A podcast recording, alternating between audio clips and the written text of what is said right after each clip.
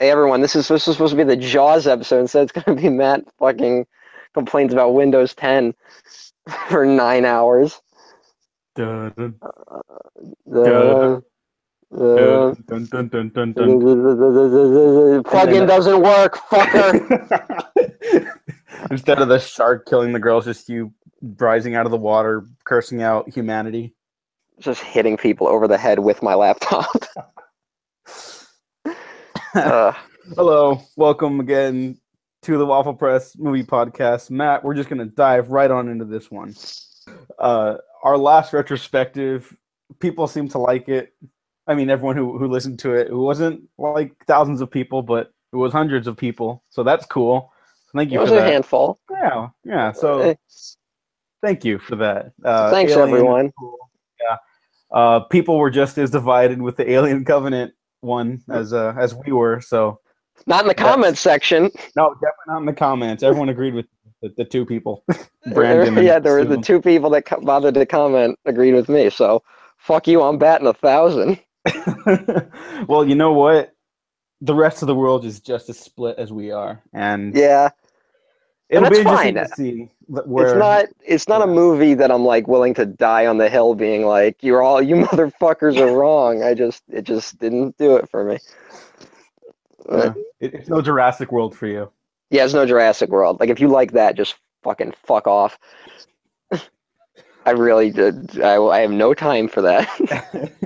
but what you do have time for is Steven Spielberg's original blockbuster masterpiece, Jaws. There is a creature alive today who has survived millions of years of evolution without change, without passion, and without logic. It lives to kill. A mindless eating machine. It will attack and devour anything. It is as if God created the devil and gave him jaws.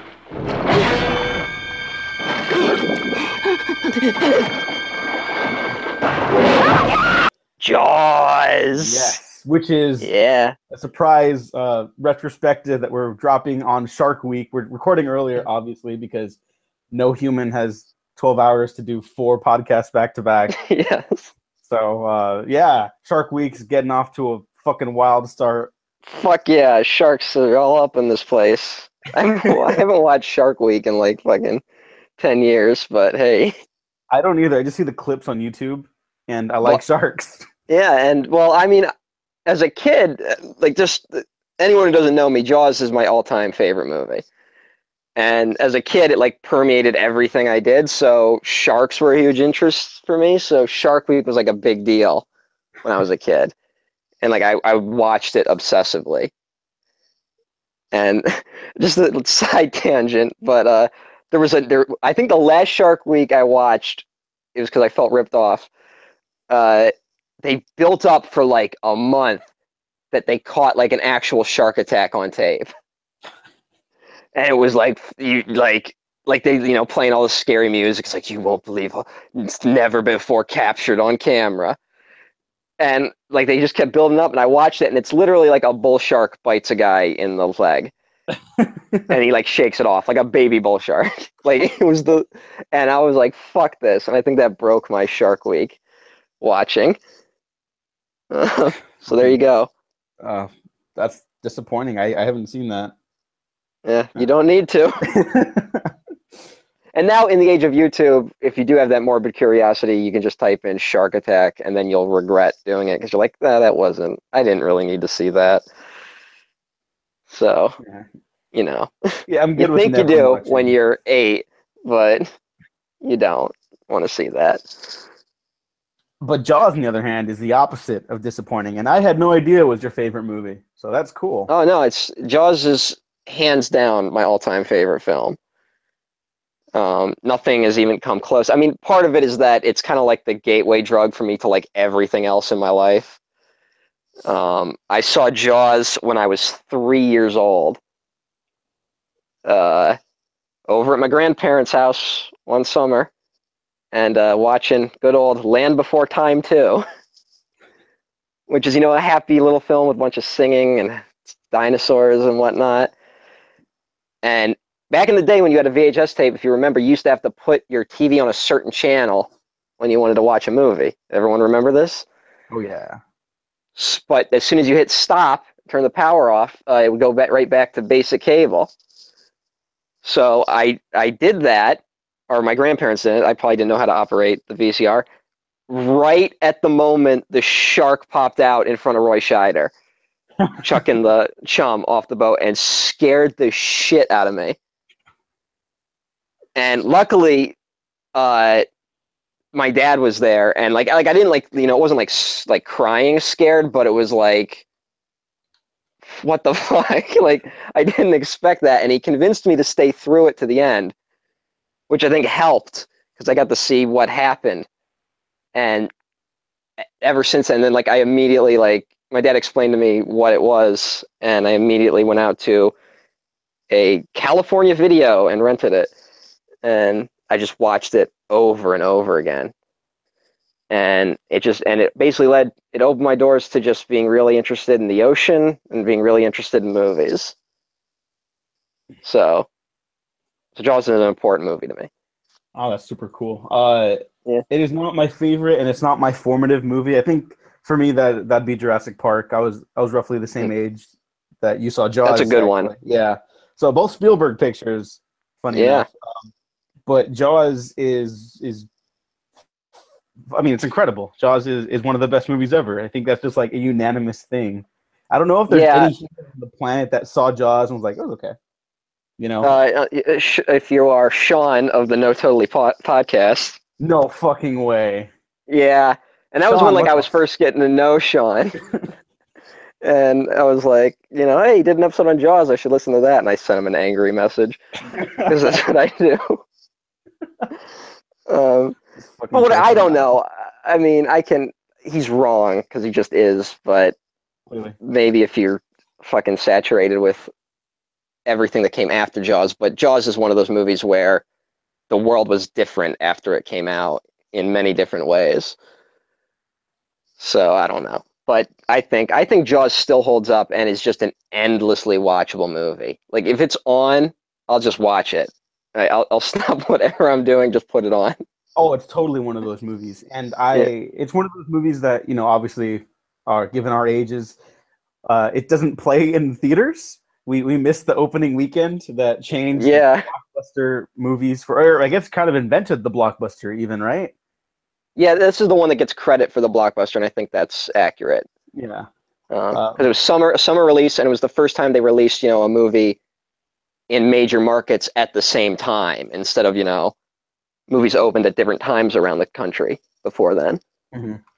um, Uh, but last, and it was last summer. I had the the pleasure of watching Jaws on the big screen for the first time at my local theater, and it was amazing. Like fuck yeah you just feel like the anticipation in the audience when the big moments are going to happen everyone kind of like laughs together cheers together like it's, it's one of those just communal theater experiences and of course Yeah, it's one of those- when the shark fucking blows up oh yeah i saw it too um, i've seen jaws a few times in theaters as you Oh, might imagine and I'm. I'm, I'm probably seeing it again in theaters uh, this weekend so uh, it's luckily playing near me um, and uh, it played on my birthday last year, so that was a big. That was Oh, that's fucking amazing. awesome.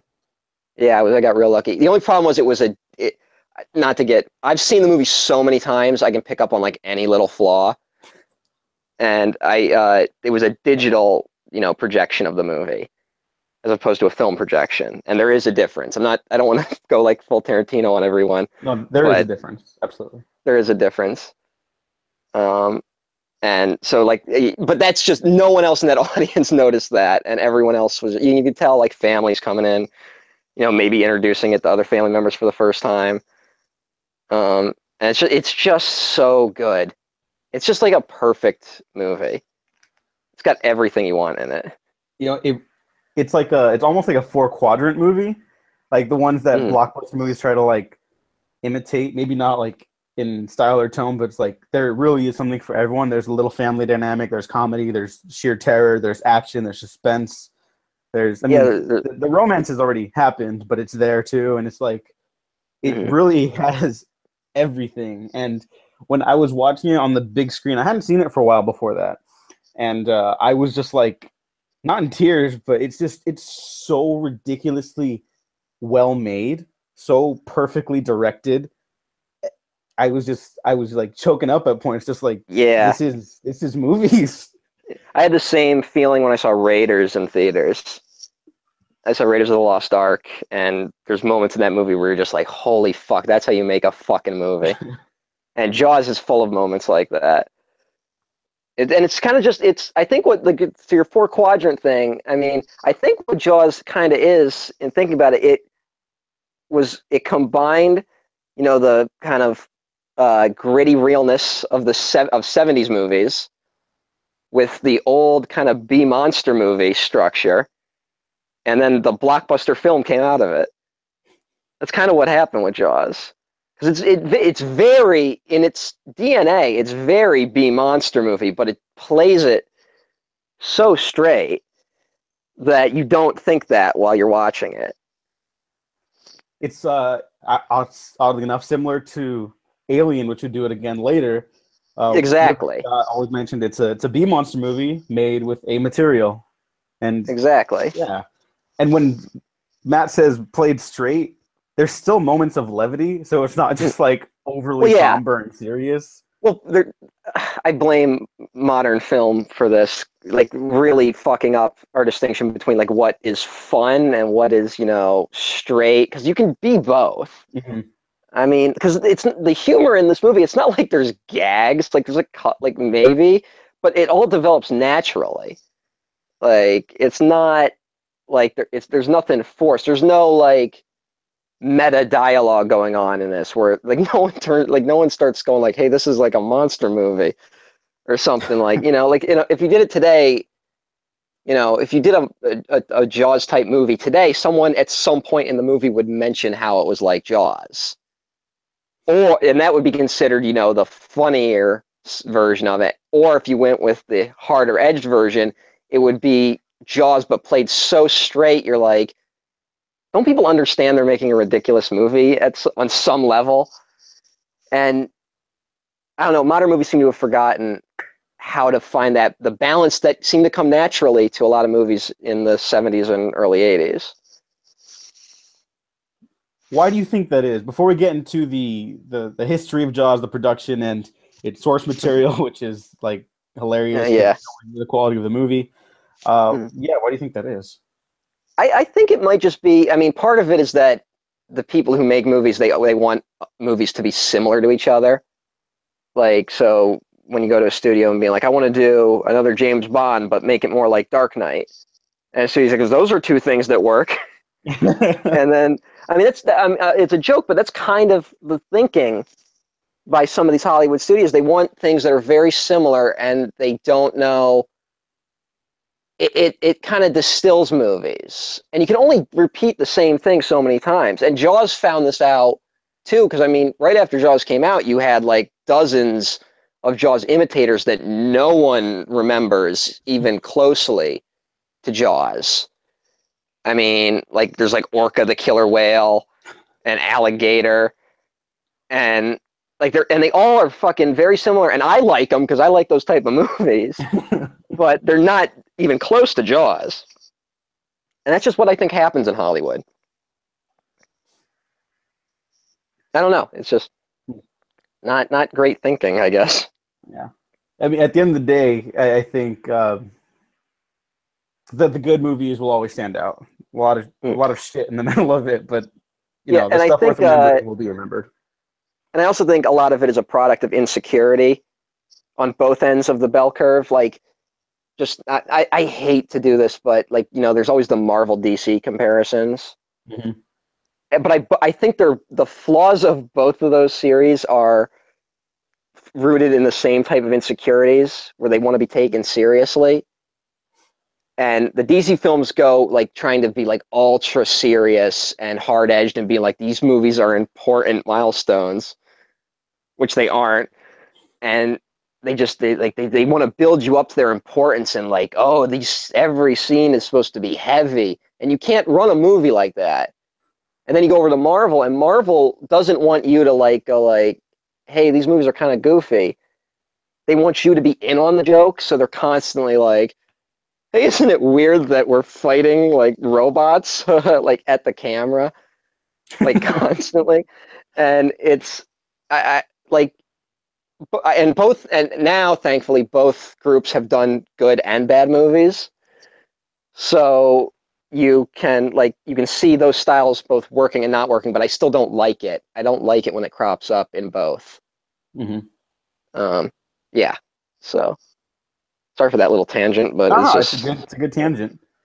Yeah. it's important to discuss. That's why we we do this show. yeah Then we're gonna talk the shit out of Jaws some more. fuck yeah Have you read the book it's based on?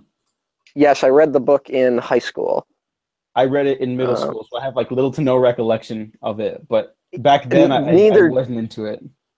neither do i and it's not a great book i mean and i, I don't want to be a dick because peter benchley seemed like a really nice guy um and uh he i mean he fucking rode all the way to the fucking bank when they fucking picked up his movie it's just it's like it's a great example of how the idea that the book is always better than the movie is fucking bullshit. Um there's like all these weird subplots in the book about like Hooper has an affair with Brody's wife. Fuck. and like and then like the mayor the mayor owes money to like mobsters. And that's part of why he's keeping the beaches open um there's all sorts of like little shit like and then um and in the book you know hooper dies in the book um and hooper was going to die in the original in the original incarnation of jaws the script and then they changed it due to uh difficulties which we'll get into and uh, Quint's death in the book is also very uh, anticlimactic. He just gets kind of drowned. He gets uh, dragged under by his own ropes and drowns, kind of like Ahab in Moby Dick. And then uh, the shark just dies. it gets stabbed enough times that it just dies. Wow. Yeah. Um, yeah, it was not a great book. Um, and Peter Benchley, uh, he would regret writing it um, because he felt that he created, you know, an atmosphere uh, where people now hated sharks and people started killing sharks more for sport. And sharks are, I don't know if they still are, but they were an endangered species at one point, um, some of them. So people were just kind of going out killing any sharks they could after Jaws came out. Like, and it, it got really bad and so he he's regretted writing Jaws for those reasons. Although, although years later he wrote a book called The Beast, which was also turned into a TV movie, which is the exact same plot of Jaws except with a giant squid. And so he was like, I feel bad for sharks, but fuck giant squids.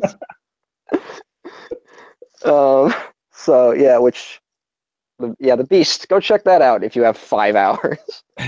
It's the exact same movie as Jaws, except with a giant squid.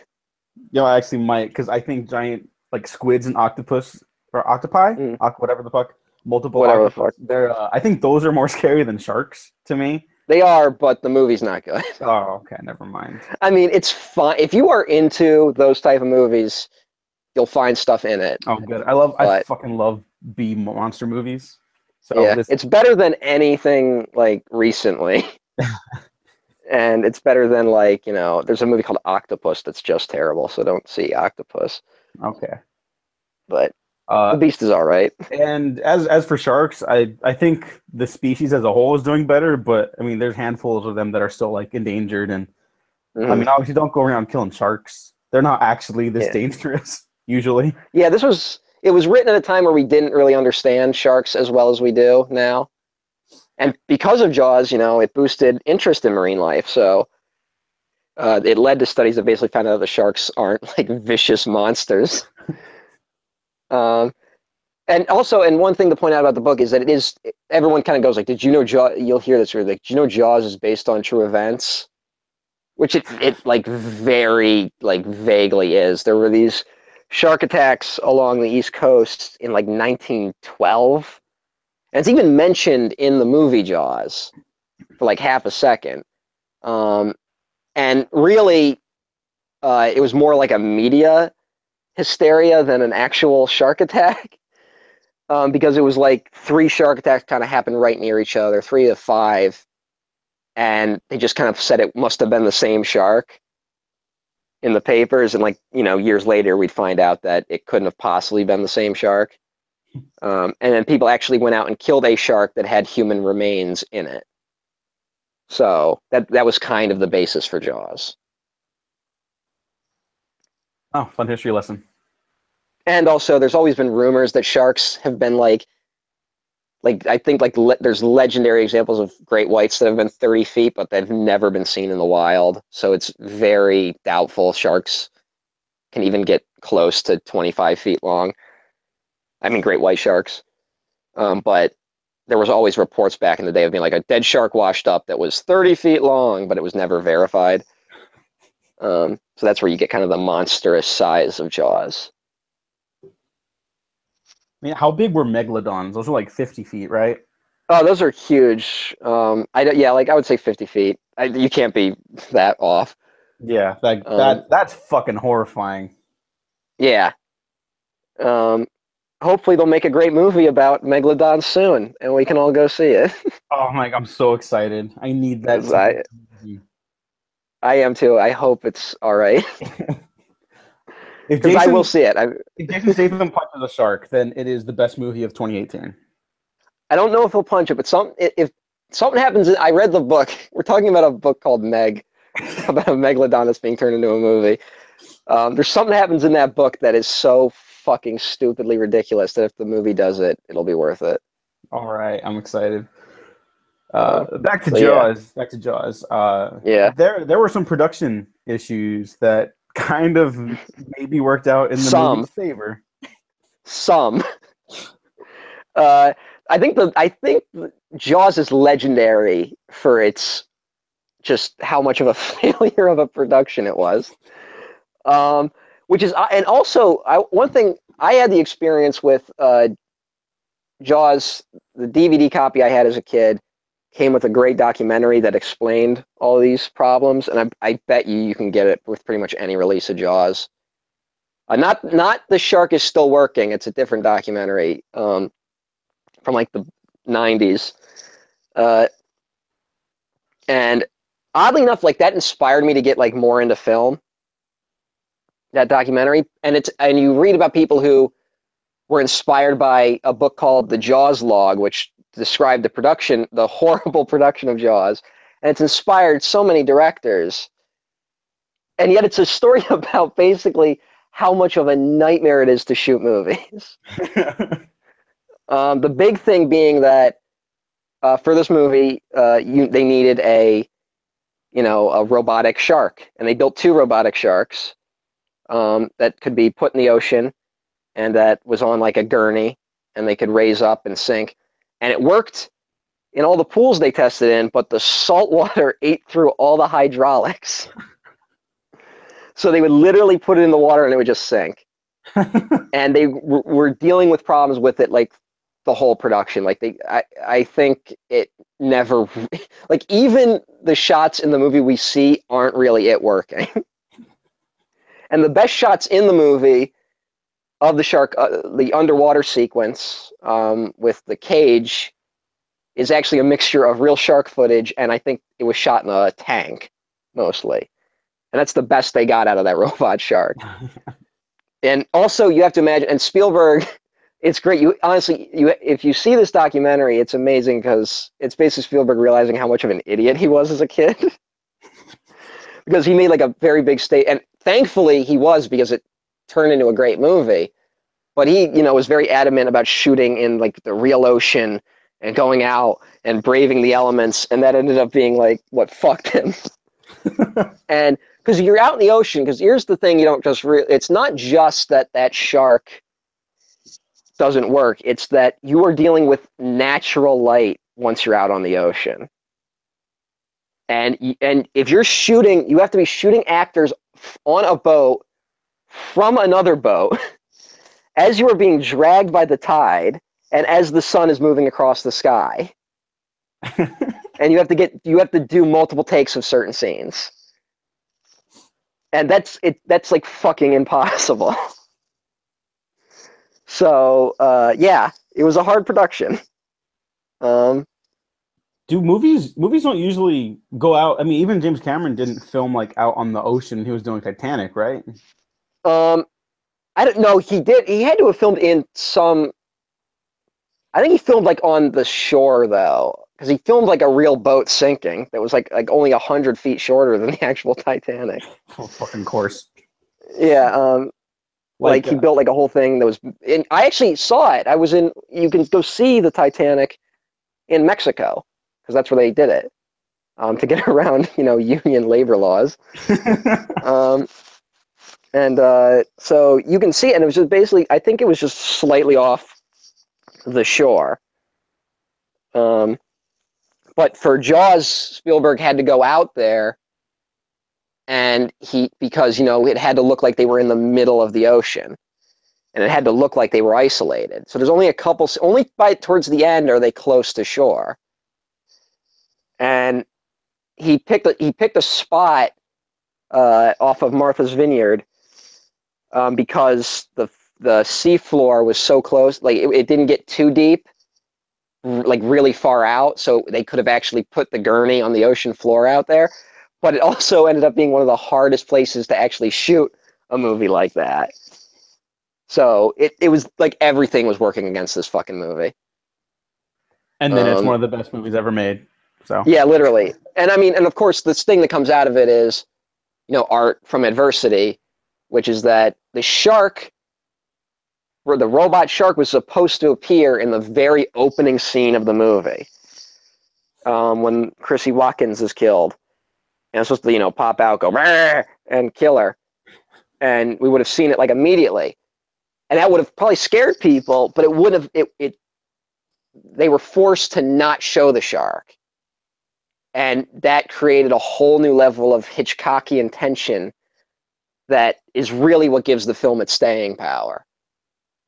Because that opening, I mean, you don't see anything in that opening, and it's one of the most brutal scenes in any horror movie of just someone basically screaming to stay alive.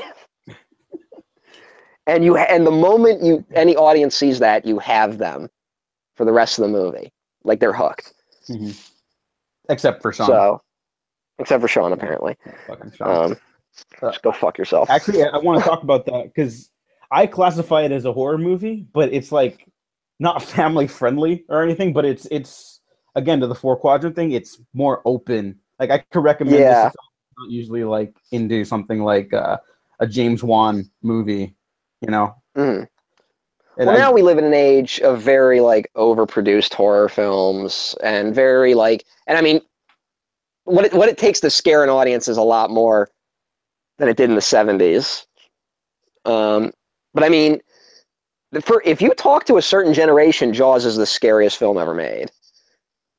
I think like it's not for it's it, it's not for me but i have relatives uh, mostly because a lot of my relatives live near beaches and they talk about how jaws like fucked them up um so it's that, that terror of the unknown like yeah this they don't show the shark and it's it's all accidental. But even like for me at a young age when i would be out swimming even in a pool like a closed off body of water when Yeah. there's like, only 10 feet deep max and there's no way something could be in there without us seeing it. If i'm Mhm. under the water if i was under the water and i was swimming up again to catch my breath or like get out of the pool like in the back of my mind i was like okay but what if there is something in here? After i saw jaws. Yeah it's not outright terrifying. Like in short bursts, it is, but subconsciously, I think it sits with you that something might be right behind you in the water. Yeah. And on that sense, I think it is one of the scariest movies ever.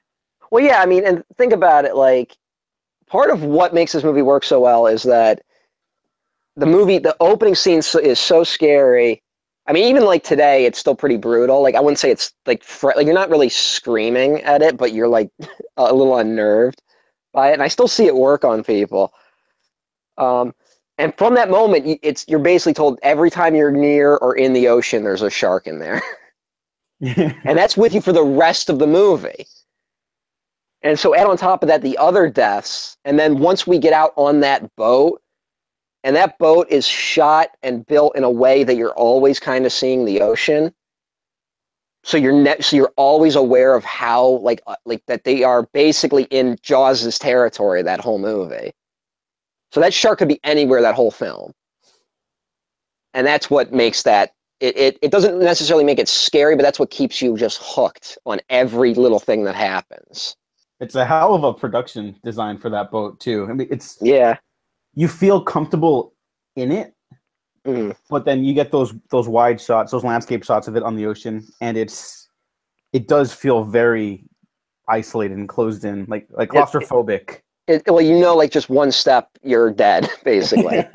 um, and they they they made the windows on it bigger so you could see more of the ocean. Like and so and, and basically and also like just whenever that boat rocks, I mean that it's on you know you really feel how vulnerable they are whenever like you can just see them kind of riding with the tide. Um, and it's I mean and it's not something you sit there like you know really digesting it on like you know your it, you know it's the classic you might not have noticed but your brain did. Mhm. And Jaws is full of shit like that that just adds all these layers to every scene. All right, well, that's a good transition into something you wanted to bring up is uh, why certain scenes in the movie are fucking amazing, and kind of Yeah. also uh, what I call the Spielberg touch is that his movies they always feel big and they got a lot of Mm. heart and personality, but they're they don't always deal with big topics like Jaws. It's, just one shark. It's it shouldn't be that Yeah. big of a deal, but it still it feels scary, and you get the the sense of the impact it makes on this little community on this island. Yeah, and Jaws isn't a movie that you come out watching like deeply transformed characters or anything. Mhm. Um, there's a lot going on in it. I mean, honestly, Jaws is a. It's kind of weird to think about because like once, I always I always divide the movie in two because once you get on the boat in Jaws, you're like you're basically brought into just a world of just terror and action and insanity. Because like Quint is like slowly losing his mind once you get on that boat, and that's like pretty heavy when you're three. um, I I'd never met a I had never been like presented with a character that would sabotage his own radio out of hubris um, in the face of almost certain death. Uh, so yeah, it's it's you know it's not super deep, but it's very interesting character wise. Um, I think there's a lot actually going on in Jaws, but it's more I don't know. It's it's it's not it's not a character film. There's great characters in the film, but it's not a you know you're not going to see fucking Michael Corleone go from being a soldier to the Godfather. Uh, Oh, um, and also, like you said, this is like it's Spielberg's. It's like his third or fourth movie. I think third. Um, and it's got some. It's it's pampered with a lot of Spielberg touches, which is what helps make this film unique. But it doesn't have the full-on Spielberg kind of heart that I think he came into in the '80s. He's still in very 70, 70s filmmaker mode. I'd I think his heart. It's in it. I mean, there's the, the talking about scenes. There's the great scene with, uh, you know, Roy Scheider and his son, um, Brody, That's, that's when they're- amazing. Where they're just, and it's like, and literally that. When you think about it, that scene, does not need to be in the movie, but Spielberg was smart enough to put it in the movie because he understood that people would identify with it, and it would just add this layer to the Brody character that you really needed because otherwise he's kind of just like a law enforcement figure. And Spielberg found, finds all these ways to pamper in a real character and a real human being. And that's just, and that's probably like one of the best examples of it. And of course, I also think the best Spielberg moment, I think like the purest Spielberg moment in the movie is actually the ending, um, with not the shark blowing up, although of course that is a Spielberg moment. Um, but it's uh, Hooper coming back to the surface and then meeting up with uh, Brody again and them just kind of laughing. And then he goes Quint, and they just say no. And it's like, can we get in on those? It's very, it's very subtle. And then they're just kind of going like, yeah, I used to hate the water. And that, that feels very Spielberg, just that ending. Um, like they went through hell and they came out like that. So, um, yeah, It's uh these characters have like by that point they have like this shorthand with one another. And I think that's because early on Spielberg does such a good job of establishing who all these people are. Like again, not yeah, the deepest people in the world, not not the most like introspective characters, but uh Mm. he, he lets you care about people. He lets you in on this little community. Like you don't know the ins and outs and everything, but you know how it works. You know that summer's a big part of it, not just because they Mm. say it, because they're clearly like a hustle and bustle sort of town from the get go at this movie. And it's it's those little workings that make Yeah. it all come together by the end. So you, you totally buy when well, they're there's so many. going off each uh, other at the end. Oh, this movie is so good. Um, there's just the, the the town populace, like it's almost Coen Brothers, in the weird like minor characters that populate Amity Island, from the mayor to the coroner, to the you know newspaper reporter to just like the city council. And they like it adds this like weird layer to Jaws that's like very funny. And I just want to talk about how great Mayor Vaughn is Oh, as a villain. Um, and anyone out there, if you can get me Mayor Vaughn's jacket with the anchors, I want that jacket. I can't find it anywhere. I think I'm gonna have to get it like custom made for like a thousand dollars. But I will get it one day when I when I have money. um, and I mean, this movie also I think informed my political views because it's literally taught me about like corrupt politicians. Like he's he, he does everything he can to hide the fact that there's a shark attack. There's a shark problem, just so he can keep the beaches open for the Fourth of July. I mean, it's great. It's beautiful. But that's why they're doing this. I mean, he's putting human lives in danger. And it's like it's just a boating accident. I mean, that, that's even shorthand for like you know bullshit. Um, because it so is. Like, I mean, the girl's like been ripped up. Like, they have her arm. they have a body that's clearly been mutilated, which we only see the arm, but it's implied that they have a body that's like fucking been ripped to shreds. And it's like, ah, but you know, it's, it's a propeller bo- boating accident. Happens all the time. and I mean, the, the, there's the reporter who's like also, you know, he's like kind of also that's one thing. The reporter uh, in this movie, um, Meadows, I think is the character's name. He's the uh, he's the co-writer of the movie. oh, I didn't know Um, that. Carl Gottlieb. Yeah, they, uh, Spielberg had these ideas about like y- you know he had something he didn't he's never really done since then. I, maybe it's just because his, his style became so such a part of filmmaking that we don't notice it. But he wanted to put like real real people in his movie. So like you know the reporter is a real writer.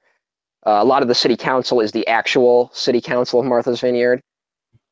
Um, the doctor in it, who's the coroner, is a real doctor. Um, they're all real citizens. Like the like Ben Gardner, one of the greatest minor characters of all time, um, who gives his little speech on the boat that no one understands. Uh, is was an actual fisherman that Spielberg just found and thought he was funny and put him in the movie. Oh, that's great. Yeah. So oh, it's all ama- I mean, literally, I love all the the Amity characters. um, I think that's why Spielberg's movies always feel so uh, not realistic, but they feel authentic yeah, in a way that's like still cinematic and still not our reality, but it feels like a reality. yeah. It's very, it's very. His films are very human, and they feel Mhm. human. Um, just in like you know, I, I think I actually think it was Luke George Lucas who said you could divide the directors of the world into people who like people and people who don't. And I think, and Spielberg likes people, and I think you can tell that with all his movies. I I really like that Spielberg can take these B movie concepts, make them Mm. A grade movies, and still give them like humanity. He, he Yeah. still have so much heart, and they're endlessly watchable for the most part. Mhm. Which is why it's so odd to me that like I don't know how you feel about it. I know people are pretty mixed in it, but like The Lost World doesn't work for me Mhm. at all. It, it that one feels like someone who doesn't like people. Well, I think that was Spielberg was in a weird transitional phase at that time. I mean, he was like in fucking. I, I think he was like gearing up for Saving Private Ryan, or maybe he he had. And I think he had just done Amistad, which is another bad Spielberg movie. Um, see, no one even remembers Amistad. I mean, it's not good. And uh, I think he was trying to figure because I mean, after he did Schindler's List, he kind of became a completely different director. Um, and you know, I I, I think I think I think Lost World just got caught up in him being a very conflicted guy at the time.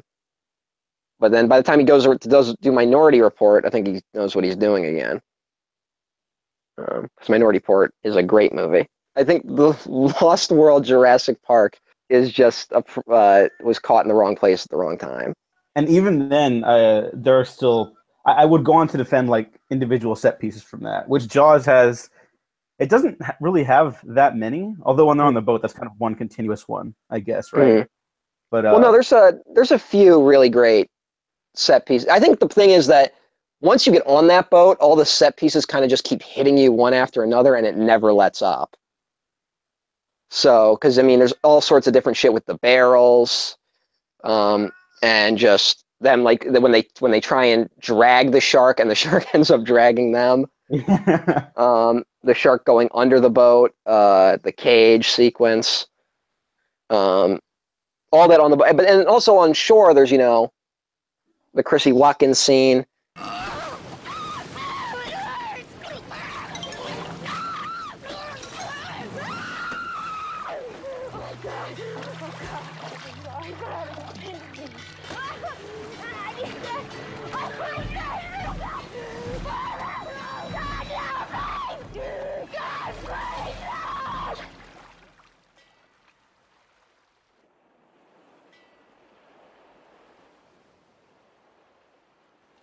Uh, the the fucking idiots who tried to catch a shark with a ham. oh, I love that. I fucking Uh, love that.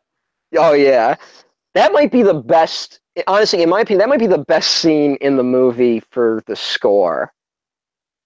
Um, when the, sh- the that they're just out there and that chain just starts dragging and the, the whole dock gets ripped off. When the dock turns and starts heading back towards them, the the the score like really lifts up and it's fucking awesome.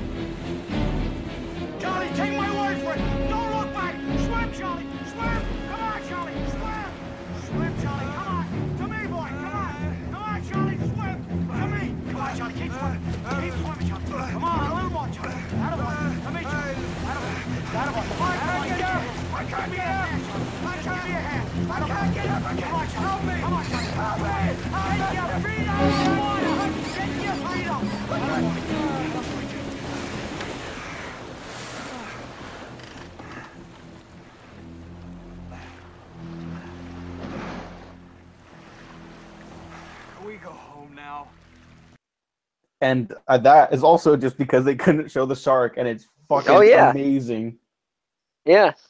There was this whole sequence that was supposed to be like I think a lobster fisherman who gets killed that they couldn't shoot because of uh fucking the shark not working. So they came up with this whole scene. Like they just they basically just improvised it. Fuck it, we'll do Um, it live. Yeah, do it live. Actually, and that's part part of why I think the town of Amity is so like interesting, is because they were forced to shoot like like twice as many land scenes as they originally planned, because all the ocean stuff wasn't working.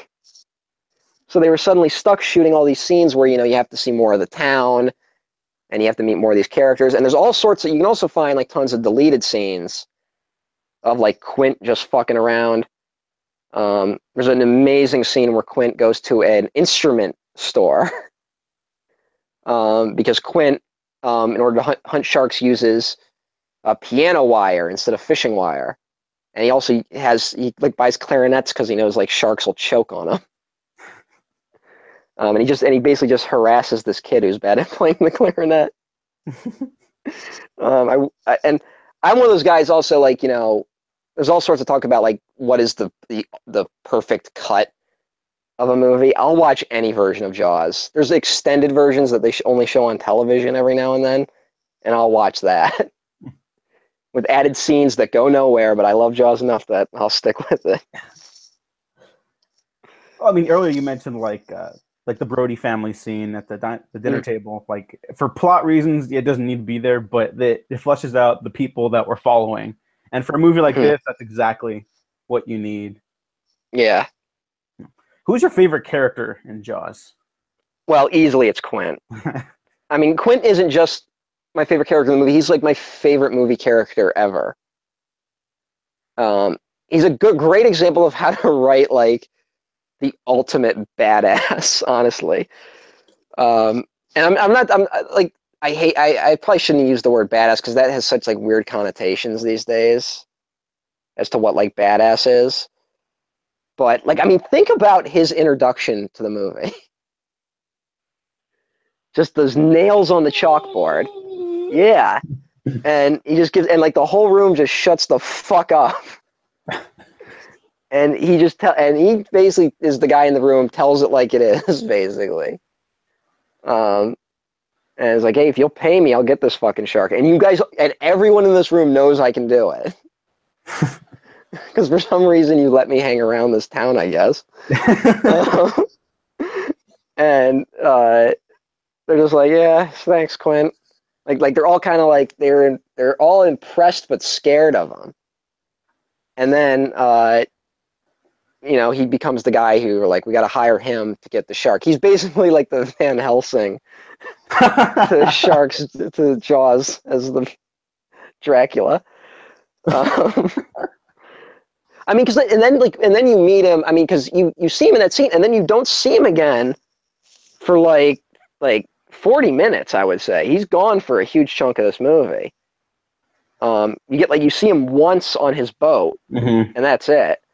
And then when you see him again, he's in his you know, he's in his shack, like making every demand he wants because he knows he can get everything out of the city now. and he's got you know just shark jaws everywhere. And it's like, so this guy knows what he's doing. And then later you get on the boat, and I think uh, just an amazing scene is, you know, he's teaching Brody how to tie a knot, and you know he's got his, he's they're just chumming, and he's got his uh, line over, and it, you know, just when it just gets pulled a little bit, and he realizes he's got something, and he just slowly starts gearing up. and you're like, this guy has everything planned. Like, you know, he's got the straps, he's got the specific wire, he's got the thing, he's got the holster for his rod. That sounds a little weird. um, and he's just, he's got everything ready. And that makes it scarier when then the tables are turned and suddenly he's met the shark he can't beat. You know, he's the guy who's supposed to be able to handle anything, and now he's met his match. And that's what makes Jaws even more intimidating. Like when he's frightened of the size of Jaws, you're frightened of the size of Jaws. And the movie's earned it by that point. Would you say? Because I'm just thinking about all this shit in the movie, and Yeah. it's, it's so it's so fucking good. And Steven Spielberg directs the shit out of it. Uh, as your Mm. favorite movie ever, would you say this is the best directed Spielberg movie? Um, that's where it gets a little weird. I mean, Or at least Because favorite? There you go. because it's it's you know it Jaws is my favorite movie, but it's also like like Raiders of the Lost Ark is probably better directed. Um, because I mean, there's flaws in this movie. I've seen this movie enough that like I can see the flaws, but it, there's there's never anything calamitously flawed in it. Um, it's all just you know. Spielberg it was his third movie, so there's like little hiccups in it but it those hiccups I think add to the movie. And I and I'm also I would I'm of the opinion that Spielberg has only gotten better as a director. And you know, it'd be a little it'd be kind of horrible. I, I bet you he doesn't like how often people talk about Jaws because it's like his third movie. and I, I and, you know, to think that, you know, it's basically people go like, Hey, you made Jaws and then since then it's been downhill. Like um, and I'm sure he doesn't like feeling that way about any of his early work because he's probably, you know, he made it, so he probably sees all the flaws in it. Um, it's like how like Tarantino talks about how he can't even look at Pulp Fiction anymore. Uh, so I didn't know that actually. Oh my god. Yeah. Well, that's why he's like, I, I, I read an interview with him where he's like, I can't do a commentary track for Pulp Fiction because I don't want to watch it anymore. So, yeah, I mean, the elements of Jaws, it's just, Jaws is like a lightning in a bottle movie. It's just a lot of elements coming together. And it's just fucking young and dumb Spielberg, which, and I'm, I'm saying young and dumb in like, you know, very, like, I'm, I'm, I'm saying that as a compliment because it's it, it gives this film an energy that I'm like let's say if you got um like if you got John Ford to direct Jaws who I don't know if he was still alive by 1975 but you know like a more classically trained director who is skilled and maybe at the top of their game but they wouldn't have made Jaws. They would have made a different movie that wouldn't be as remembered. That would have been a good movie maybe but not have that you know newness that Jaws brings to it.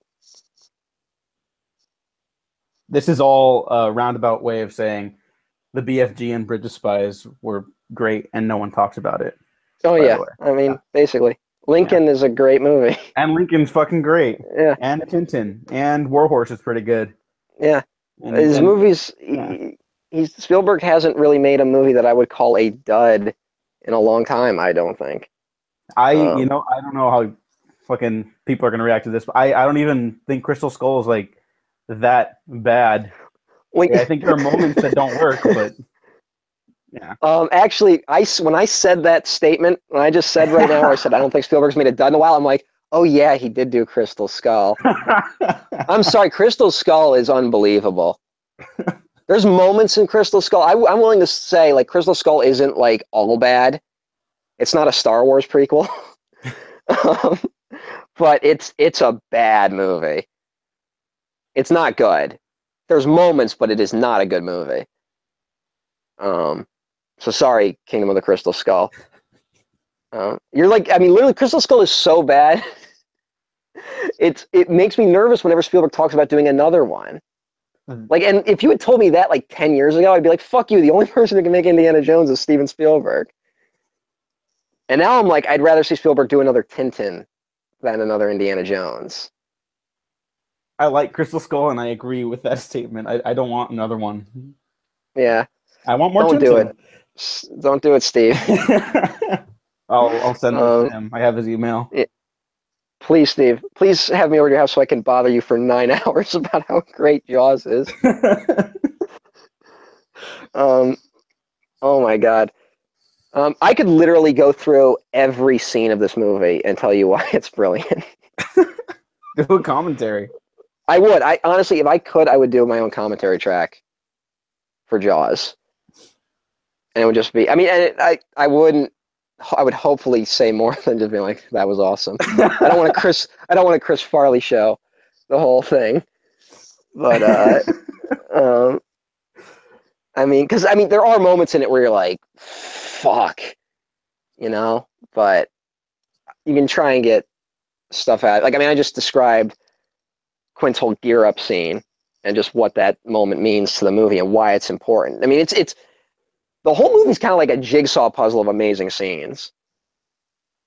And when it fits together, it makes the greatest film of all time. Well, speaking of amazing scenes, uh, you wanted to bring up specifically the Indianapolis scene. Yeah, that's the Mhm. that's the ultimate scene in this movie. Um, for one, uh, the actual Indianapolis speech was not written by uh, Carl Gottlieb. Although Carl Gottlieb kind of there's a little bit of debate about who wrote the Indianapolis speech. Um, but according to I'm going to take Spielberg's word for it. Um, I don't know why he would make it up, but the Indianapolis speech was like like a paragraph in the original script which was written by a guy named Howard Sackler, who went uncredited for this movie. Um, and then Carl Gottlieb rewrote the script, and Spielberg even did a draft. And then Spielberg uh, felt that this movie was kind of territory he wasn't familiar with. Spielberg was not, you know, Spielberg's a suburban kid, and he's not a movie about, you know, hard like men going out into the ocean, braving the elements. But his buddy John Milius was. and he literally just kept inviting Milius to the set of Jaws, just to get like pointers.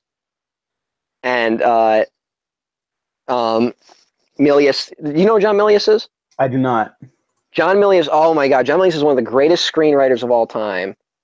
Um, he wrote Dirty Harry, Oh, um, and he directed uh, Conan the Barbarian and Cool. Red Dawn, um, and and uh, dozens of other. And I bet like uh, he's uh, not dozens. He's written like dozens of movies uncredited. But any movie that has like a great speech in it from like the '80s and '70s, he had something to do with. Um, he wrote like all of Sean Connery's speeches in The Hunt for Red October. oh fuck. And he's the basis for Walter in The Big Lebowski. Oh my god, that's amazing. So yeah. Um, and he's a real he's a real fascinating character. There's a documentary about him called Milius. Check it out. Um, and he's a real uh, he's a real nutty guy. And is obsessed with like war and warfare and the elements. And so he gave Spielberg like all these books about like hunting and like the ocean to, you know, get Spielberg in the frame of mind to make the movie. And then Spielberg said, "Hey, I think there's a there's a moment in this Indianapolis speech." So he went. He, he asked Milius to write a speech, and I guess Milius went and wrote like you know, like a 13 page speech, um, which like over the phone. Like I believe he wrote it over the phone, like and sent it through like a fax machine, like on like little post its. And he wrote like this whole amazing speech, and Spielberg loved it, but of course it was too long. And so he gave. So Spielberg gave the speech to. Uh, Robert Shaw, who plays Quint. Um, and Shaw said, I love it, but I got to pare it down. So Shaw then pared it down to the version you see in the movie. Um, so that's just all the workings that go into the actual speech itself, um, which is pretty incredible. Um, but all right, so we have to talk about this whole scene, right? Yes, do it. Um, so this is after the first day of fighting the shark, which didn't exactly go very well. Um, they kind of had conflicts. They, you know, um, uh, uh, Brody is convinced they need a bigger boat. Uh, Oh yes, that, that line is fucking amazing. yeah, we'll talk about. We'll go back to that scene, but uh, so and Brody's injured. He hit his head at some point. Um, and so it starts out. You know, they start comparing scars that they all have. You know, the Brody's like, "Oh, that's not permanent." So Quint's, you know, he's got a missing tooth. His arm's all fucked up because he lost an arm wrestling competition. Um, both Quint and Hooper have been bitten or scraped by sharks. Uh, and they're just getting drunker as the speech is going. Um, and there's also a great moment. No one picks up on this. I hear so little talking about it, and I don't know why. But while they're comparing scars, Hooper and Quint, they cut to Brody for like a second, and he looks at a scar that's on his lower stomach, but doesn't say anything and I think I think that's uh, like because remember Brody is a city cop that moved to this small town to get away from how bad the city was, and I think it's like you know he was shot or stabbed maybe in the line of duty, and but he feels like he doesn't like he feels like that's somehow not the same as their injuries, and he feels inadequate because of that, and maybe that was the injury that made him quit. And I think there's that plays a lot into his character. It's not it's never really addressed after that moment, you know? hmm You have to watch that scene. Watch it, it you'll notice what I'm talking about. Okay. Um, also, uh, one other side note: Robert Shaw, one of the uh, was unfortunately a major alcoholic, um, and he was convinced that he needed to do the Indianapolis scene drunk. And I guess they tried that at some point, and it was a disaster. Uh, so yeah, um, and I Wait, think what- I, I'm like like fuck up all his lines, like break. he fucked up all his lines. He just didn't deliver them right. He, you know, I think he got. Re- There's stories about how aggressive he was with uh, Richard Dreyfuss um, whenever he was drunk. Um, like, I mean, there are. Mo- I I think I'm not saying he. It's impossible that he was never drunk while making this. So there are scenes in this movie where he had to be drunk, but the Indianapolis speech he was too drunk for. Um, and I think it would. I honestly think that was his alcoholism. You know, he was using he was using the Indianapolis speech as an excuse to drink more, which is a little sad. Yeah. Uh, I mean, it's sad because Roy. Sh- I mean, not Roy. Uh, uh, fucking Robert Shaw was one of the greatest actors ever that was taken from us too soon. I mean, he's in this. He's in The Sting, and he's in fucking From Russia with Love.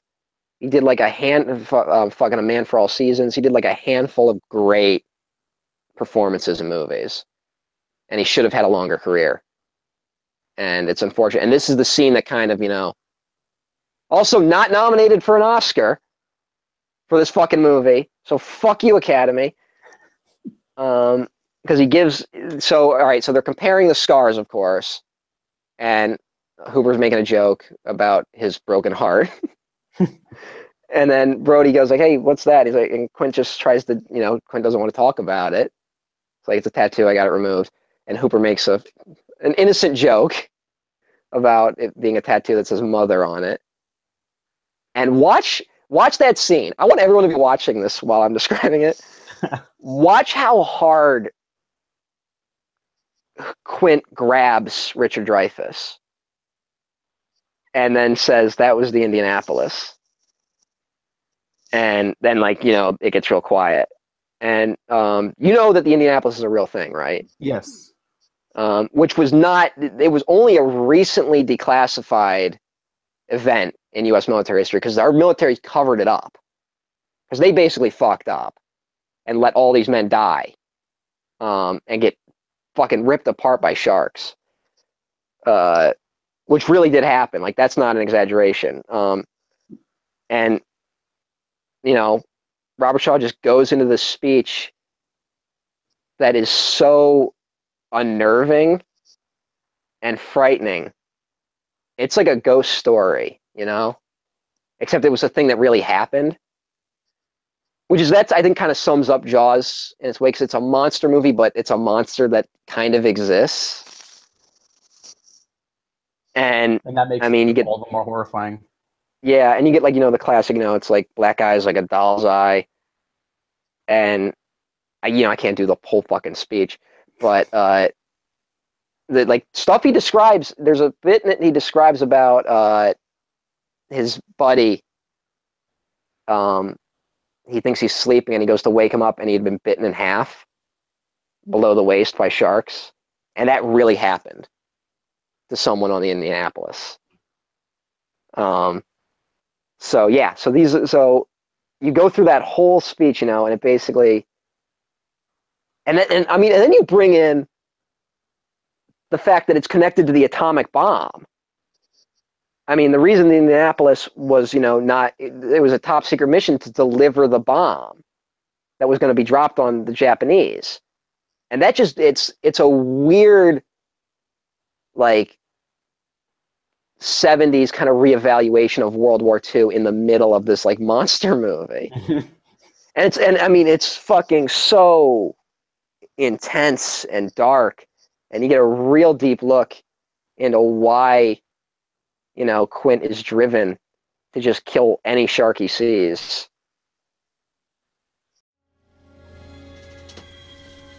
Noon the fifth day, Mr. Hooper, Lockheed Ventura. So as he swung in low and he saw us, was a young pilot, a lot younger than Mr. Hooper anyway. He saw us and he come in low, and three hours later, a big fat PBY comes down and start to pick us up. You know, that was the time I was most frightened, waiting for my turn.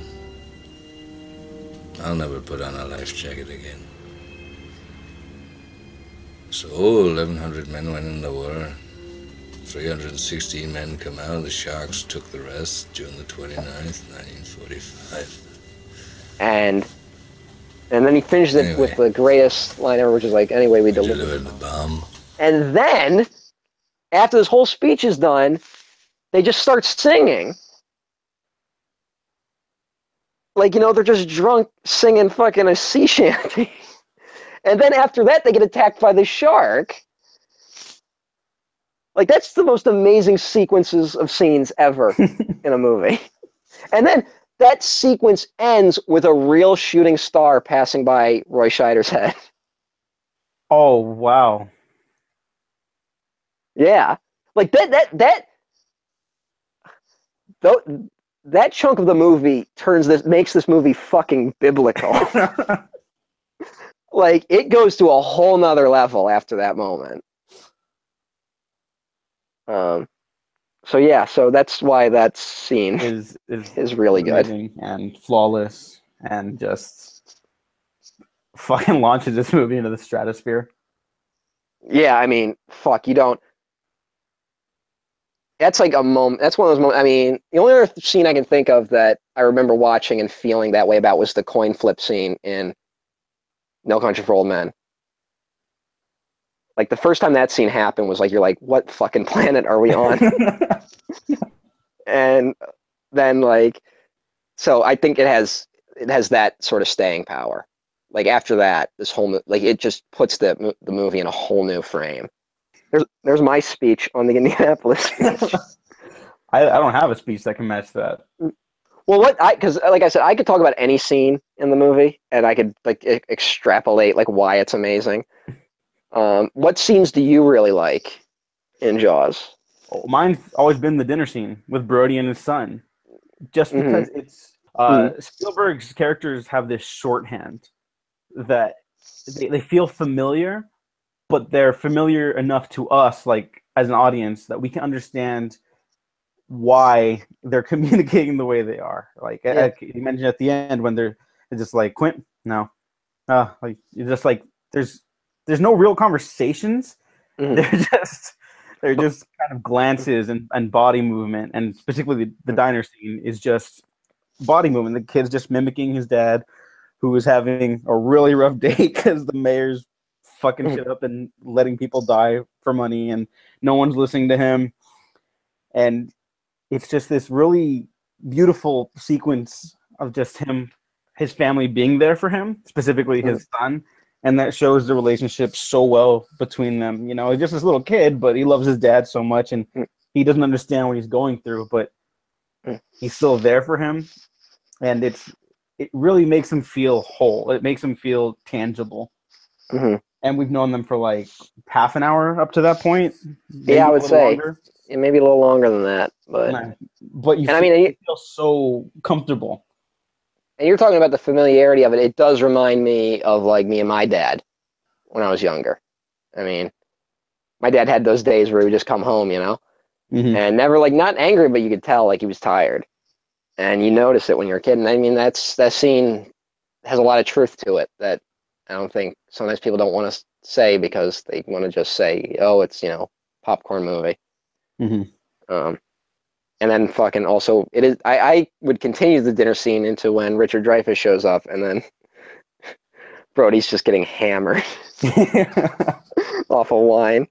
Um, and then we learn a lot about you know Hooper after that, um, where he talks about his kind of funny adventure with a shark that made him love sharks, um, which is a great little moment in the movie. I love Hooper.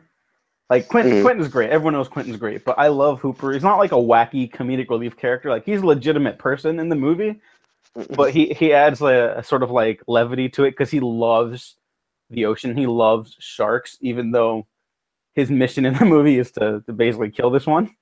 Yeah, he doesn't start off that way, but it ends up becoming that. And it's just nice to have someone who's like, like even for a movie that ended up spawning a bunch of interest in shark killing across the globe. Like, there's a character here who like adores the species, you know. So Yeah. it's not like anti-shark. and a lot. I think as many people who walked out wanting to kill sharks, I think more walked out who were just fascinated by sharks, and I think Hooper is a lot of that. You know. Yeah, totally. Um, because yeah, I mean, I as a kid, he was the character I liked the most. Um, maybe because his name was also Matt. um, but uh, but he was like you know, and I, I think a lot of the humor also comes between the antagonism between him and Quint, which was a you know real, basically. I mean, um, Richard Dreyfuss was like a massive ego on the set, and you know, uh, fucking Robert Shaw just fucking harassed him every chance he got. oh, okay. So I I want to talk about Quint's death, and uh, okay, and uh, we're gonna need a bigger boat because you wanted to go Okay. back to that. Um, yes, but also one other scene to definitely go back to. Um, I'm gonna I'm just gonna do a couple in rapid succession, real quick. Do it. um, just because they're in my head. Um, the part, the part when they catch the wrong shark, Mm. and you know uh, the guys, the fucking schlubby guys who caught it, are like, "What kind of shark is it?" And Hooper goes, "Tiger shark," and then the guy almost looks directly into the camera and goes, "Oh what?" I just want to single that guy out because that's the funniest thing ever. so there's that, and then um, Ben Gardner's head popping out of the boat, uh, which is you know, you know that scene, of course, right? Yeah, under the water. Um, which is filmed in the editor of the film's pool. What? Um, let's talk about reshoots, kids. um, the first cut of this movie had that scene where Ben Gardner's head pops out, and they fucked up their timing, and it didn't really get a reaction when Spielberg showed it to an audience. So Spielberg said, "Fuck it, I want to redo that," and they didn't really, you know, they couldn't go all the way back to fucking Martha's Vineyard to reshoot it, so, and they couldn't really get access to a tank on the studio lot. So they just went to the editor Verna Fields' pool, filled it with milk to make it look a little more oceany, and then just reshot that whole scene. And so reshoots aren't always bad, kids. Um, And a lot of sometimes movies even uh, work it just into the budget and the time schedules. Yeah, you know, so if it, it's what motivates a reshoot that you need to look at. Yeah. It's not just reshoots. There's that uh, little moment, and then of course, uh, all right. So you know, we can talk about the bigger boat uh, moment, but there's a moment uh, beforehand where Brody's son is almost killed, um, and there's that guy in the dinghy who gets his leg bit off, Oh yeah. And that's the first time you ca- you kind of see the shark.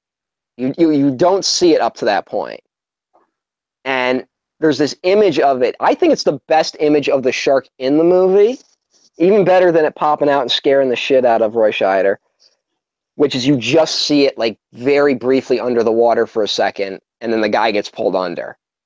Do you know the image I'm talking about? Yeah. Yeah. Um, and I'm not talking about when it breaks the surface. That's later. No, no. There's, That happens there's like- a little moment when it's under the water still, and then they cut right to the guy, right? Yeah, that Mhm. image is still scary. that's a very scary looking image of a shark. And that's when you see how big it is. And you're kind of caught off guard by it. Um, it's one of the best scenes in the movie, and it was a scene that was ha- was also a reshoot. Um, because the original sequence involved that guy being dragged by the shark and dragging uh, Brody's kid and almost killing Brody's kid, and Spielberg thought the scene was too violent, um, and cut it, and said it was too unpleasant for the movie. Oh, Um, so he yeah, yeah, changed there it. Yeah, because there's this movie's pretty violent. Like, Mm. like right before that, the kid gets fucking eviscerated on the beach. Oh yeah, yeah, yeah. A fucking kid gets killed in this movie. Yeah, and there's a lot of blood, like Mhm. a lot. But I kind of There's a geyser of blood shooting out of the water in that scene. yeah. Uh. So talk about unpleasant, but I kind of get what he's saying. I, I just think it was the way you know would have it would have changed the dynamic of it. Um, So, and I mean, and he replaced it with a dude's leg getting bitten off. So that's pretty violent. Yeah.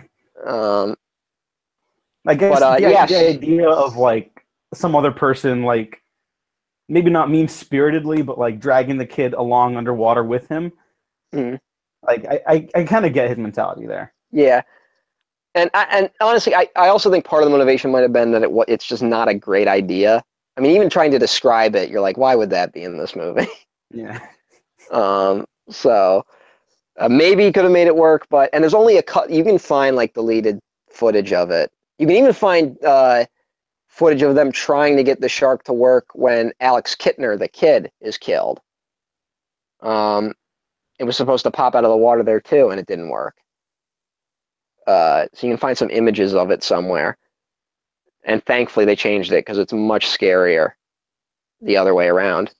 And let's just talk about there's that heartbreaking moment of you know everyone running out of the water and like you know the fear kind of dying down and the one mother has to realize her kid didn't come out Oh, it's so sad.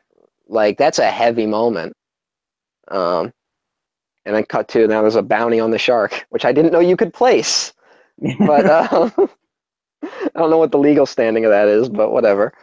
Um is that $3000 on the shark in cash or check? Ah.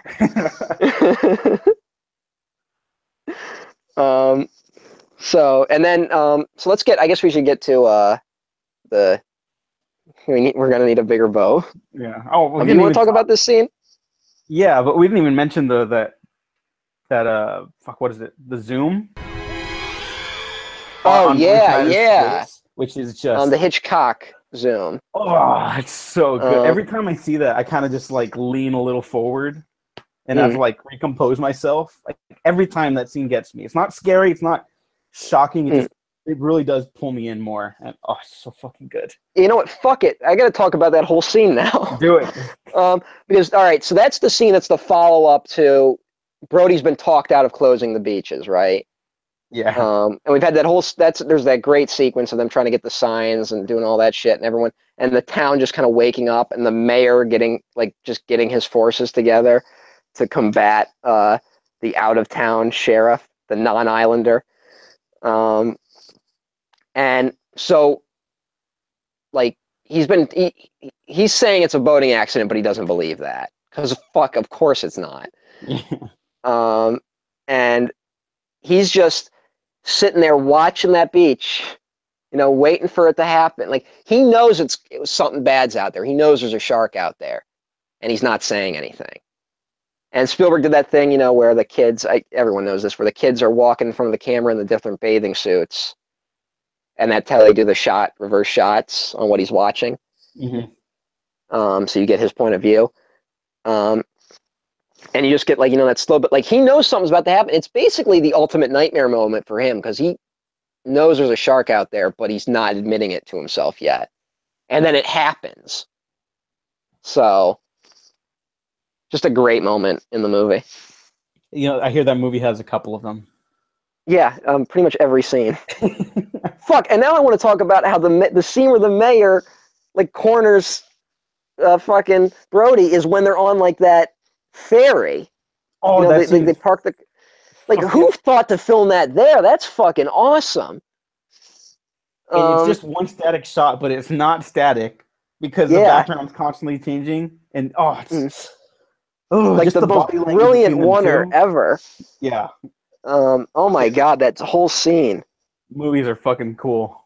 Yeah, and even then, and then before that is the scene when Brody gets the call about it being a shark attack, and you just see that close up of him typing shark attack, and then him reacting to that, and that's when like you know the movie kicks up to another level, and that is before the scene when they find the body, but they don't show the body. I mean, and you just hear that whistle, like you know, and fuck, this movie's so good. The deputy's just on the sand, just like oh shit. And then, then the deputy just threw up all over himself. Yeah, Um, oh my god, this movie. Um, and even that has the great scene where fucking he, he wakes up at you know in the morning. Like it's just a really simple scene. I just I mean the yad not too fast and the car. He's trying to do it with a fucking Islander accent. Um, and that's a great little moment. Um, and his kid, I fucking I hate his kids, but um, uh, when his kid like tries to be all cute, saying he got bit by a vampire, even though he hurt his hand on the swing. Um, yeah. So yeah, there's, I there's mean, great scenes here. A couple of them. and of 'em. and fuck, and then that makes me think of the scene where you know uh, his kid's playing in the boat, and his mom's like, and he's like, "Get out of the boat! Get out of the boat!" And uh, his wife's like, "Hey, don't be mean to them. like, hey, you know, they had a rough day. They saw a kid murdered today." And he's like, "I don't mean to." And then the wife sees that picture of a shark attack in the boat, yeah, and then And she's like- Yeah, then she's like, get out of the boat. And th- that is another brilliant scene because we haven't seen the shark yet, right? And this is 1970. A lot of people aren't familiar with what a shark really is. I mean, they, you know, you have like a vague idea, but you're not like an expert. Like people today are like the average person is an expert compared to fucking the 70s. Um, so there's this scene of Brody looking through all the books, and you only see like the victims, and you see, you know, the remains of real shark attacks.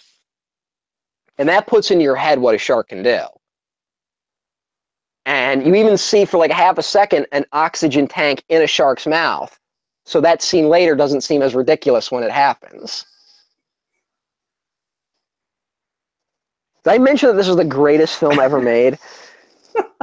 God damn. In passing, you did. Yeah, yeah. Oh my god, I love this fucking movie. I think we should close uh, out though, so we end on a high note. But let's talk about. We're gonna. we need still get have a couple scenes we still need to discuss. We have like at least four scenes. Are you serious? Yeah, yeah, all right. You talk about the bigger boat scene. I want to hear your angle before I go somewhere with it. Well, I don't. I don't have that big of a spiel on it. I just think it's this. It's the first big revelation to the audience of the shark. After this, Yeah. they show it a couple more times, and they're they're not as stingy with it. Obviously, it's not like it was on purpose, but Mm. uh, cinematically, it, it feels more open to it. Like now you've seen Mm. it. Now it's it's just here on out. It's just bam, boom, pow, bam, bam. It doesn't stop, and Mm. it's, it's a lot of movies do that now. The monster movies, uh, even Godzilla, Gareth Edwards' Godzilla does that. When after it starts showing Godzilla, it's it's less uh, stingy with that too. Obviously, totally different context there for that sort of monster movie. yeah. Um, but after that, it, it's it's one of the first like holy shit moments I ever experienced in my life. yeah. Like uh, the the whole edge of your seat thing. That one gets Mm. got me to stand up from my seat. Like I, I you always hear like, oh, this movie will grab you by the edge of your seat and yada yada. That that's that's the first moment to like actually get me to react like in a big way, like gasp Mm. and just like in awe of what movies are capable of. if you see it with an audience, they still scream Oh, when it pops out.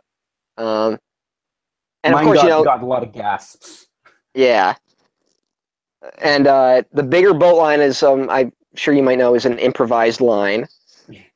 Um, Everyone loves the- talking about lines that are improvised. This is Yeah, actually one of them, though. yeah, it's one of the greats. Mhm. Uh, and uh, but although when we say improvised, it means Roy Scheider suggested it on the set, and then everyone knew what he was going to say when he said it. yeah, okay. uh, I, want to clarify improvised lines too, because yeah, I think people mistake that they just do it Mm. on camera for the first time, and when you're prepping for like to make a movie, you got to go through everything. I mean, Mm. sure, I'm sure some things just like pop out once in a while, but those usually end up on the blooper reel. yeah, So it's it's not like he just made it up and he's like a genius. Like he brought it up, they practiced with it, and then they shot it. If you're good, if you know, good directors talk to their actors. And I think that's actually something a lot of directors don't do today, which is so weird. But um, yeah, and and then the moment to me that like I still think it's it gets a lot of like I wouldn't say gasp, but you can feel the stillness of the reaction is once after he says we, we're going to need a bigger boat, and then they come out to look at it. That's when you get the first glimpse as to just how big the shark is, and that's pretty scary. It's like the size of the boat.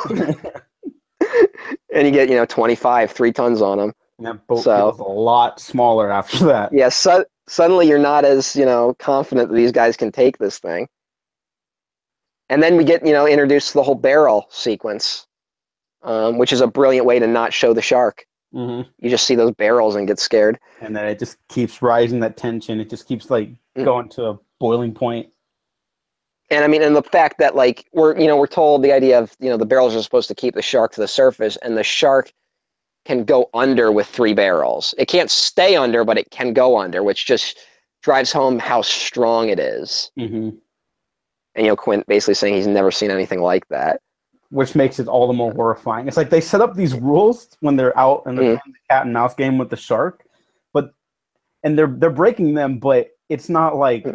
suspense of disbelief or whatever. then- It- it is. Yeah, no but they- they- suspense shattering. yeah, I mean suspension, yeah, of They- disbelief shattering. Yeah, it, it is, but it's on the movie's own terms still, and it makes it scarier Yeah. instead of like, all right, come on.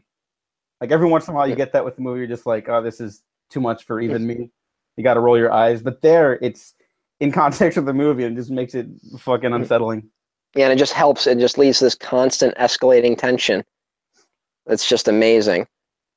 Um, just everything they're throwing at it, it just like it either outsmarts them or just, just Yeah, powers through it. yeah, all of Quint's tricks aren't working. Um, and he knows they're not working, but he but he can't admit it, so he destroys the radio. um, which I mean, I mean, I, I was just thinking about this the other day. Was like just watching as a kid. I had never been introduced to like you know a character like that that would do something that crazy. it's it it opens up a lot of windows in your mind when you're a kid when you see something like that. So, yeah, just a brilliant little moment in a sea of brilliant moments. And then Um, Quint fucking also gets eviscerated. Well, one scene before that, which is the uh, cage scene, um, where Hooper has to go in the cage, which is not a great moment, honestly. Um, it's it's actually I, I would say just having seen it, if I had to stack up the scenes of the movie, it's an important moment, but it's kind of one of the weaker moments of the movie. Um, but would, I seeing would the shark, agree to that. but seeing the shark rip through the cage is a little scary. Um, and it looks better than it has any right to, uh, considering how bad that robot shark was. um, and it's a mixture of you know real and fake. And what happened was when they were they they they had this idea of you know you they couldn't get the robot shark to break up the cage in a realistic way, and Hooper was supposed to die in that scene. Um, the, the shark's supposed to break up the cage and kill him. Um, but uh, so they they built a miniature cage and went to Australia and filmed with real sharks. So and they put a, a little person in the cage, and he, that person was supposed to be in there when a shark attacked the cage, but they couldn't really get the sharks to attack the cage. Like no one really understood that you know sharks don't really do that. Um, but while it was just hanging over the side of the boat and cameras were running, uh, a shark swam by and got stuck in the ropes and started breaking up the cage, like freaking the fuck out.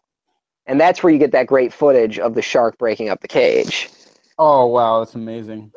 Yeah, and I mean, and there's a little bit of, there's some flaws in it because if you look, you can see that that shark is breaking the surface of the water. Um, and then when they cut to the reverse shots of Brody, like you see no commotion on the on the water surface. You just see the rope getting, you know, yanked. Uh, and I mean, and then of course, I mean, it's a pretty great looking moment. You know, fuck it. And and the one thing we kind of glossed over is this movie has a lot of great underwater photography, which was new at the time. Um, kind of it, it gives a weird alien kind of quality to certain moments hmm particularly the opening shot which we got to say the opening of this movie is the pov of jaws Oh yeah, yeah. I never really. which is a pretty awesome thing and, and spooky because you know the ocean floor kind of looks like an alien planet in a way makes it all the more unsettling. Mm. Oh, and, uh, when I rewatched this last year, I forgot like just how well shot it is. Not that like, not that it's just pretty or that it's. uh I know no that it is pretty. It's striking, especially in that opening. Yeah. Right at dusk, that that scene shot, and it's just. I don't know. I don't. I don't really catch a lot of Spielberg's filmography as like pretty. I mean, I guess stuff like the BFG like is, and there's more to making like uh good cinematography than just like how pretty it is. But Jaws, Jaws is, is very pretty to look at, yes and I just Um, like that that superficial. I think- I think- bill butler was the cinematographer i could be wrong um, I'll look it up real quick. I think you're right. Yeah, Bill Butler. Yeah, and he had to make he, he had to make special cameras for the footage um, to shoot underwater. And I think at one point they they they almost lost like half the footage because they were on the boat when it sank. Um, the boat the boat accidentally sank when it wasn't supposed to. Um, and there was actually two boats, one that was built to sink and one that wasn't. And the one that wasn't built to sink started sinking. um, and uh, they everyone almost died. um, and the guy, one of the guys, like just lost his mind and basically took over the boat and just drove it into the beach, basically to save the boat. um, and there's a, you, you got to watch the documentary. Spielberg tells a great story about that moment. Um, and uh, so yeah, um, and the real orca. Let's just uh, t- you know some film trivia. The real orca was on the Universal Studio backlot for years. Um, and it was you know right where Jaws would pop out on the studio tour, so you you could see the real orca, the boat. Um, and Spielberg, whenever he was getting ready for a new project, would kind of go there and like meditate, you know, because he has a weird relationship with Jaws because it made his career, but was also like one of the biggest nightmares of his life. um, and then one day he showed up, and the boat wasn't there, and he called up someone at the sea, being like, "Hey, where's the boat?" And the guy on the other end said, "Oh, it was a little rusty, so we scrapped it." And Spielberg said, I wouldn't want to be the guy on the other end of the phone that day. and you know, because it's Steven Spielberg, he got everyone fired. He's like king of Hollywood. He got everyone fired. um, so that's what happened to the Orca, unfortunately. That's too bad. Um, but yeah, so uh, I guess now we should talk about Quint dying. Yeah, let's do that. Um, probably one of the most brutal deaths in any film. Yeah, especially because after he's been set up to be, you know, like top tier shark hunter man, and then obviously everything's not working when he's actually trying it out on Jaws. Of it, it just makes his death hit that much harder. Mhm. Like he's not necessarily a likable character. He doesn't have like he, I don't care about him like I care about Brody, but he's super interesting. Yeah. I'd want to hang out with him maybe at a bar, but I wouldn't want to be on his boat. um, but but yeah, and I mean, for all right, for one thing, this is a you know pretty gritty movie. Kind of, it's got some '70s grit to it. And a fucking shark jumps out of the water onto a boat in it. It fucking leaps out of the water, At least and it's a. Sh- it, it, it does roar once in this movie. Does it? I've never. Uh, un- never unfortunately, um, it's right before they shoot it with like the third barrel. um, it pops out of the water, and there's a bit of a roar, but it's also kind of a mix of, uh, it's like just the sound of the water coming out, but it's it's kind of a roar. Um, but it jumps out, and honestly, I, I don't know. Maybe it's subjective because I grew up with like you know a lot of cheesy monster movies, but you never like when that happens, you're not like that looks stupid. Like it looks fucking good when that shark jumps out. no, it does, and the movie has you in such a, a place by this point already that it doesn't even Mm. matter. Like, yeah, I mean, yeah, you and- could you could do some more goofy shit with it because it is kind of goofy, but it doesn't Mm. look it, and the movie fucking sells it. Yeah. And then talk about when, you know, Quint sliding down that thing just to this fucking waiting maw of this giant shark. And then to just hear that bite when it bites him. I mean, holy fuck. This is a PG movie, by the way. Um, I, I think it'd be a little harder rating nowadays. would, would not happen in this day and age. No, Um, and especially because So, the yeah. blood is really red. Like, oh, oh, it's fucking so red. Um, and Quint fucking picks up the machete that he stabbed into the side of the boat earlier and is stabbing the shark in the face as he's dying. and it doesn't do shit. It doesn't, but it's like, even then, he's still fighting. And he's screaming in a way that the only other thing I can think to is spoilers, but when Sonny gets shot in The Godfather, Oh, and Sonny like screams like to the point where he's like, it's basically a scream of, I know I'm dead, just let me die. yeah. and like the in defiance of the fucking universe a scream and that's what quint sounds like going down and then you basically hear the sound of him getting bit in half and he spits out blood and, then he's dragged scream- under When his scream just stops. It's not like sound cutting. I mean, it, it is obviously sound cutting out, but it's not like um, the audio track just stops. It's Mm. he doesn't even get a last breath. His last breath is a scream. Yeah just- that silence afterwards is really jarring and unsettling. It just Mm. sits with you as he gets dragged under the water. Yeah. Ugh. And then you're and that's the fate of everyone if Brody doesn't kill it after that. yeah, Uh, which leads into the you know you son of a...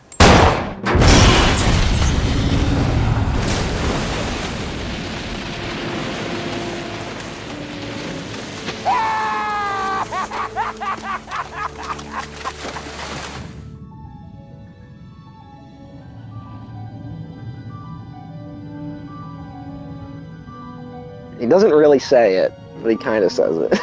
yeah. It, it's the movie version of Son of a Bitch, where to get it past the censors, they Yeah. toss something at the end. well, I quoted this movie as a kid. Um, just because I mean I was still learning to talk basically. I'm still learning to talk. I have a fucking mush mouth. But uh so I would just and as a kid I just imitated whatever I heard. So I would imitate not only would I imitate all the lines in Jaws, the VHS copy I had as a kid had a mini documentary about the making of before the movie. And so I would imitate that documentary too. And I would say words I didn't know what they meant, but I would just say them because I could. And so, in order for me not to say, smile, you son of a bitch, a thousand times as a three year old, my dad convinced me that he said, smile, you son of a gun. Yeah, uh, we'll be talking about the entire Jaws series for the rest of Shark Week. All Mhm. three of the sequels. Yep. Jesus. And, uh, but just the fucking drop off is in quality is pretty massive. they each get worse, but it's like astronomical how much they get Yes. worse from each other. it's shocking. I mean, part of it is that, you know, the first one is so great. So that kind of gives the second one a lot of leeway. yeah. But then three and four are just like, wow. I mean, I think thanks for joining me talking over Diego for an hour and 90, 90 minutes or whatever. yeah, I, I think that wraps it up for for Jaws part one. And I've only t- I and I'm threatening the world because I've only expensed about a tenth of what I could say about Jaws. I could go on forever, um, because it is the best movie ever made. Because oh my god, I, I can't really argue against that. Uh, it's it's not even my favorite Spielberg movie, but fuck if it's not close. it's not even my favorite Spielberg movie, but it is my favorite movie. I somehow That's- understand what you're talking about. there you go. Yeah, it's movies are weird and subjective. So And thanks for letting me do this because I threw this idea out to you because I really wanted to talk about Jaws. yeah, no problem. I mean, uh, I don't keep up with Shark Week anymore, but just the idea of the world coming together for a week to celebrate and be horrified of sharks is awesome. So, yeah. what better time to do this than now? You know, Tune in next week. Well, Same shark time, same shark channel. actually, by the time this comes out, it'll just be back to back days. So, Yeah, of course. uh, Matt, really quick, won't. where can the people find you? I am at Emperor OTN at twitter.com. That's it. All right. That, yeah, you can- fuck off, people. you can find me at Diego Waffles on Twitter, President Diego. Uh, check out our Alien retrospective, which started this retrospective series of retrospectives that Matt and I are going to be doing. Eventually, we'll get back to the Alien and Predator stuff, uh, but Predator doesn't come out until next summer, so we got time. yeah, you thought we were going to talk about AVP, but fuck you. We're going to put that off as long as possible. Fuck yeah! I said we're just gonna crunch down on this shit. Oh my god, there's still three more. Yeah, hey. Uh, Um, Matt, give me a funny closing out thing. Uh, shut the fuck up, cat! you We hear have this been fucker? perfectly Unprofessional. Fucking cat. Trying to run! Oh! I quit! I can't hold it! Hurry! Break it up!